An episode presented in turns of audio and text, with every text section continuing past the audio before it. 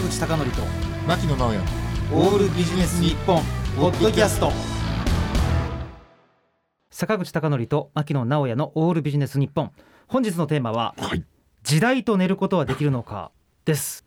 なるほど。であのもちろん寝るというのはうん。一つの比喩表現でありましてん、ですね。はい。時代うん。潮流、まあ流行にこう乗っかりながら自分自身をまあいいところに連れていくことができるのかはいはい。というテーマなんですが、はいあのこのところあの私あの確率だとか、うん。あるいは統計といった本をよく読む機会が多いんですね。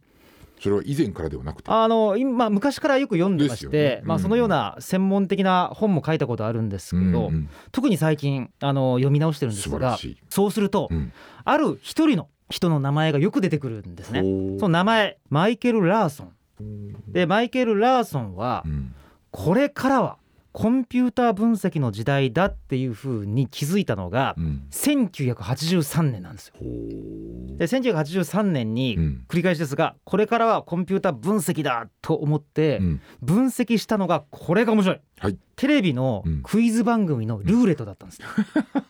これどういうことかと言いますと、うんうんその当時 CBS はいというテレビ局でクイズ番組うんやってたんですね。うんうんでクイズに当たる、はいそしたらルーレットを押してストップボタンを押すんですよ。うんうんそしたらピッピッピッピッピッピッピーってお金がもらえます。なるほどさあ、うん次もう一回チャレンジしますかと。ああよくありそうな話でしょ。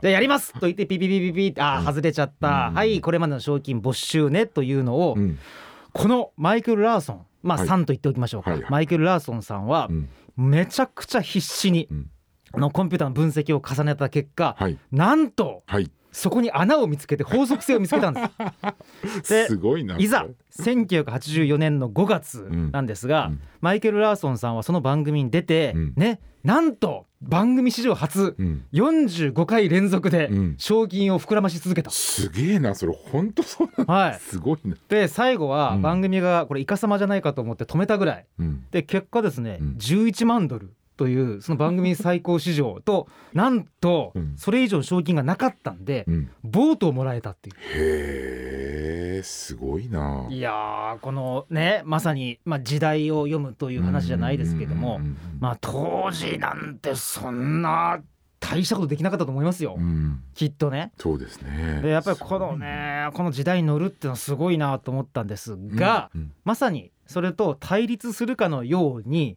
今の日本って例えば IT でもいいし、うん。まあ、バイオでもいいし、まあ、最近で言うとメッセンジャー RNA のワクチンでもいいし、うん。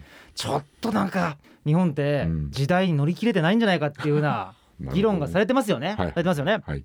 で日本って昔どうだったんだろうと思って、うん。僕一つ調べてめちゃくちゃ面白いことが分かったんですね。うん。それは蒸気機関車がはい。日本に出た時はいに、うん。その周りに人力車の会社がすごいたくさんあったらしいんですよ。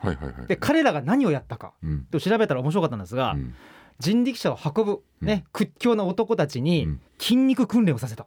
すごくないですかこれ。ね要するに、うんうんうん。あの本来であったらビジネスモデルを完全に変える必要があったのに、うん。そうは思えず、うんまあ、何度か頑張ったら追いつくんじゃないかっていうふう なるにほどね。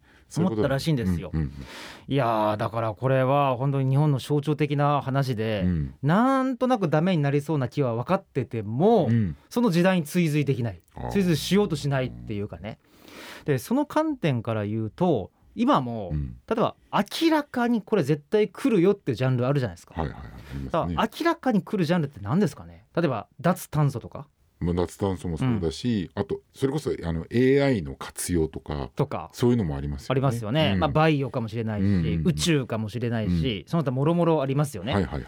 まあちょっと最近はいやいやちょっと声が小さくなったけれどブロックチェーンなんていうのもああおっしゃる通りですね。あるかもしれませんね。うん。うん。であのそこら辺のうん。技術なんですけど、うん。おそらくちょっと余談かもしれませんが、うん。あの半導体の次の技術で、うん。ね、本当に省電力なやつが今開発されようとしてるんで、はい。そういう分野が来るかもしれないと。うん。でうちの父親のちょっと話なんですが、はいはい。うちの父親ってかつてテレビ局で働いていたんですね。なるほど。で地方なのでテレビというものが何なのかがわからない段階にうん。工業高校卒業して入ったと、そしたら周りの人がなんでそんなとこ行くんだって全員止めたんですってまあ、この話を80年代90年代にしたらうん。いや、ね、その時はテレビが全盛だったんで、うん。逆にうちの父親が先見の明があったってことになるんでしょうけれども、うん。面白いのがねうちの父親が入社した時にも一応一部の人はこれからはメディアの時代だとか言ってたんです。うん。ね。でやっぱりなんとなく言ってるんですよね。なんとなく言ってる、うん。これからこれが来るっていうのを。なるほど、でもみんな多くの人はそれを来ると信じられずにうん鉄工屋さんとかうん。建設業とかに行ったんですね。だから悪いわけじゃないんですよ。悪いわけじゃない。うん。ということは今でも時代と寝ることはできるのかというテーマなんですが、うん。今パッと2人で話しただけでも、うん。こういうジャンルが来るんじゃないかってもう明確にある程度分かってるじゃないわかりますね。ね。うん。もうそこにうん。一点突破をする必要があるんじゃないかということで、うん。この時代と寝ることはできるのかで少なくともあの私ができることはと思いまして、うん。今流行りのトレンドのとりあえず株買ってみました。なるほど。で相当な金額ぶち込みましたんで。すごいな。はい、うん。あの10年後か5年後でもいいんですけど、はい。それがどうなっているのか、うん。時代を寝ることはできるのかみんながこれが来るよっていうのがうん。大体合ってるのかどうかっていうのを、うん。ぜひ検証してお話ししていきたいというふうに思います、はい。えーでは本日のテーマは「時代と寝ることはできるのか」でした坂口孝則と牧野直哉の「オールビジネス日本ポッドキャスト。